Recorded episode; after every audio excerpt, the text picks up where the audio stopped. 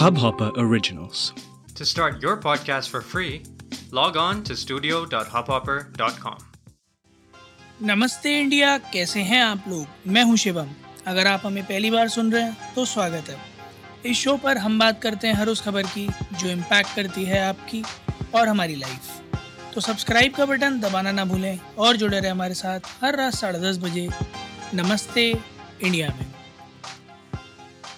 Indian independence के 75 साल पूरे होने के बाद अगले ही दिन एक ऐसी खबर सुनने को मिली है, जिससे मेरे ख्याल में कोई भी फुटबॉल फ़ैन तो खास करके खुश नहीं होगा।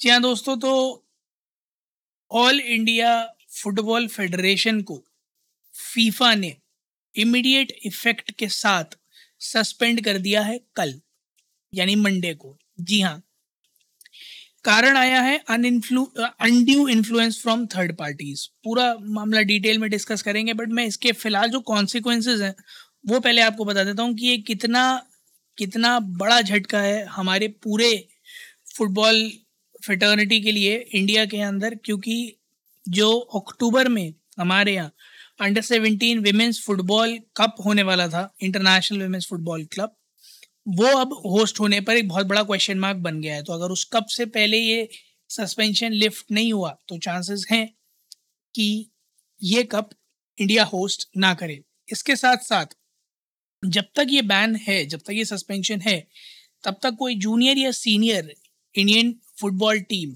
both men and women कोई भी गेम नहीं खेल सकती इंटरनेशनली लोकल टूर्नामेंट्स फिर भी चल सकते हैं बट इंटरनेशनली कोई टूर्नामेंट नहीं खेल सकती। Again that's a very very very big blow क्योंकि बहुत टाइम के बाद आकर इंडियन फुटबॉल एक बार फिर से एक बहुत अच्छे शेप में आया था और बहुत सारी उम्मीदें जुड़ गई थी लोगों की।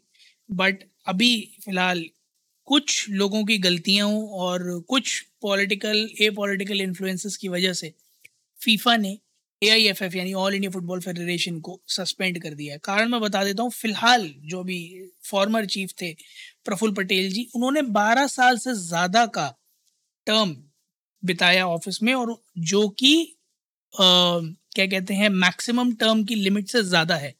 जिसके बाद कोर्ट ने अपना जजमेंट दिया था कि फ्रेश इलेक्शंस होने चाहिए।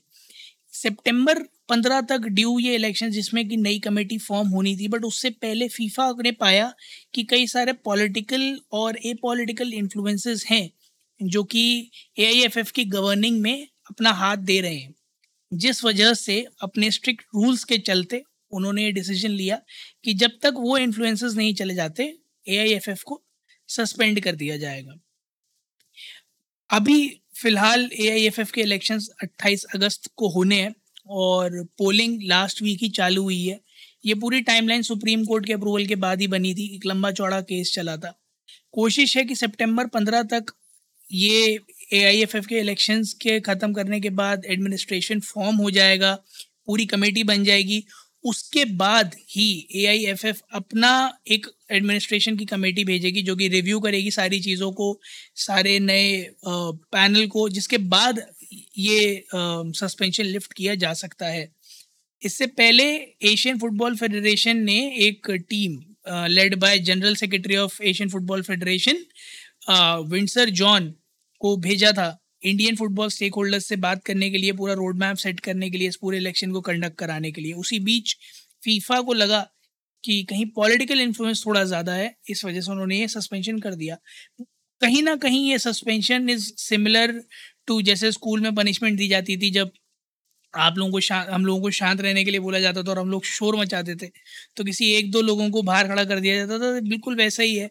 ताकि थोड़ा सा जो इस मामले की जो सिंसेरिटी है, जो सीवियरिटी है, वो कहीं ना कहीं सारे ऑफिशियल्स को समझ में आए और कोई ढील ना दी जाए, क्योंकि बहुत सारे लोगों के करियर का सवाल है।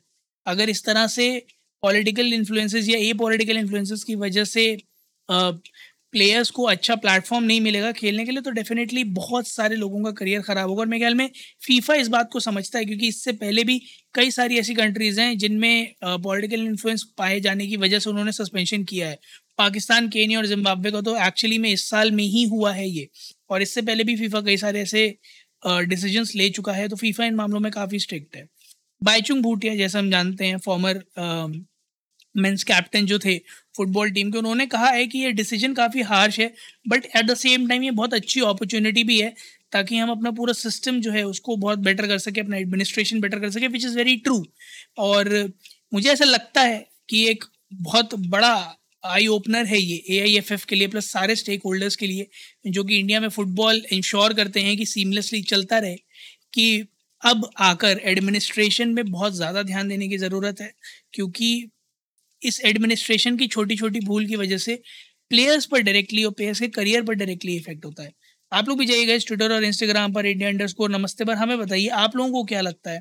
क्या क्या ए आई एफ़ एफ़ के ऊपर जो ये स्टेप लिया फीफा ने वो सही है, गलत है हार्श लगा, या आप लोगों को लगता है कि इस स्टेप को लेने की बहुत ज़्यादा ज़रूरत थी? हमें सुनकर बड़ा अच्छा लगेगा। उम्मीद है गाइज़ आप लोगों को आज का एपिसोड पसंद आया होगा तो जल्दी से सब्सक्राइब का बटन दबाइए और जुड़िए हमारे साथ हर रात साढ़े दस बजे। सुनने के लिए ऐसी ही कुछ इन्फॉर्मेटिव खबरें। तब तक के लिए, नमस्ते इंडिया।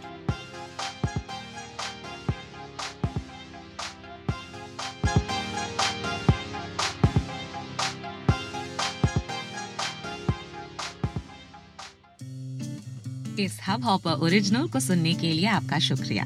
अगर आप भी अपना पॉडकास्ट लॉन्च करना चाहते हैं तो हब हॉपर स्टूडियो वेबसाइट पे रजिस्टर करें और एक मिनट के अंदर अंदर अपना खुद का पॉडकास्ट लॉन्च करें। यही नहीं स्टूडियो देता है आपको पूरी आज़ादी कहीं भी, कभी भी अपना पॉडकास्ट लॉन्च करने की सिर्फ़ तीन आसान स्टेप्स में। तो साथ में अपना पॉडकास्ट शुरू करने के लिए तैयार just hop on Hubhopper simply content